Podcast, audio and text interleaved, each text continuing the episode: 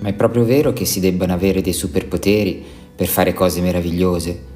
Oppure dietro le grandi storie ci sono persone comuni a cui è capitato qualcosa di speciale?